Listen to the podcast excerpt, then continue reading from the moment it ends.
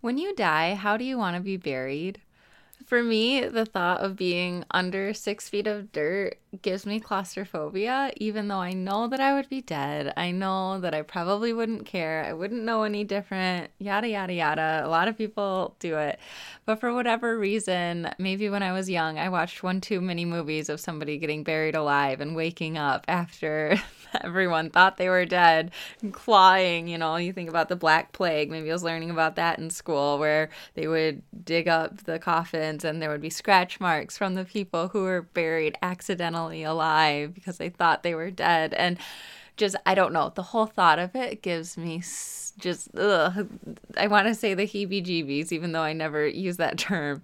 Um, and so I think it's interesting. I definitely want to be entombed in an above ground ordeal. Um, and Jesus obviously was also put in a tomb. You're still put behind a very um, heavy like stone you're locked in place right and that also just makes me think of i don't know we watched wednesday my husband and i did and it makes me think about the alive people or whatever. I don't know, different things.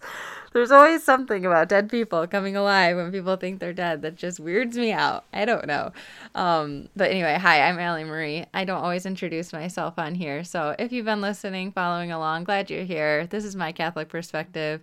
Um, today is the feast of the Holy Winding Sheet, which is also known as the Shroud of Turin, which is understood to be the burial cloth that Jesus was buried in when we look at this sheet um, i remember when i first studied it i actually i interviewed dr gerard Verschuuren he wrote a book about the shroud of turin and you can actually purchase it through sophia institute press. Um, i've interviewed him twice for his different things. He is a scientist. He is very well educated like he is very very smart.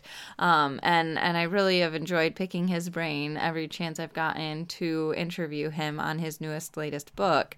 Um, and so when we talked about the shroud of turin you know he went into how they've tested these samples and why certain testings aren't quite valid and all these different aspects. So his book is very good. I would recommend that. But i also in his book he mentioned how they went and um, were able to create a three dimensional version of Jesus from the Shroud of Turin. They were able to take this sheet that Jesus was supposedly buried in and um, that was wrapped around him when, and he was covered in blood. I mean, you can look at the picture of the Shroud of Turin, you can see a man's face clearly imprinted on it. Um, it makes me also think of St. Veronica's cloth, right? But but so this 3D carb- carbon, Atalia or Aleteia, excuse me, has an article talking about that 3D representation, and it's just incredible how the scourging marks, all the whips that happened on his back, the piercing on the side, the the blood stains that it left on the shroud on this holy winding sheet is so clear. It says he was long limbed but very robust, nearly five foot eleven inches tall. Um, he had a very regal and majestic expression. It says, but so you can look this up. It says I counted the professor who helped create this said I counted 370 wounds from the flagellation without taking into account the wounds on his side, which the shroud doesn't show because it only involved the back and front of the body. Okay, so maybe it didn't show the thing on the side. Sorry.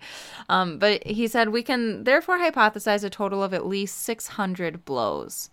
In addition, the three dimensional reconstruction has made it possible to discover that at the moment of his death, the man of the shroud sagged down toward the right because his right shoulder was dislocated so seriously as to injure the nerves. So you basically have, you know, this appearance of somebody. I mean, there's def- right. It's like, well, could this be somebody else that was crucified? Could it be this? Could it be that? There's just a lot surrounding it. And I just think that the part that I appreciate that St. Thomas Aquinas mentions here in the Lenten meditations is that Jesus was buried in a garden. The tomb that Joseph of Arimathea and Nicodemus laid him in um, ended up being in a garden and that Adam and Eve were in a garden. That's where everything started. And then it's like, you know, a paradox or whatever that or foreshadowing that Jesus was then buried in a garden where it was finished, right? So it started and finished in a garden. And that was what he said here. He said um this the the mention of St. John's Gospel, where it says, Now there was in the place where he was crucified a garden, and in the garden a new sepulchre, which is another word for a tomb.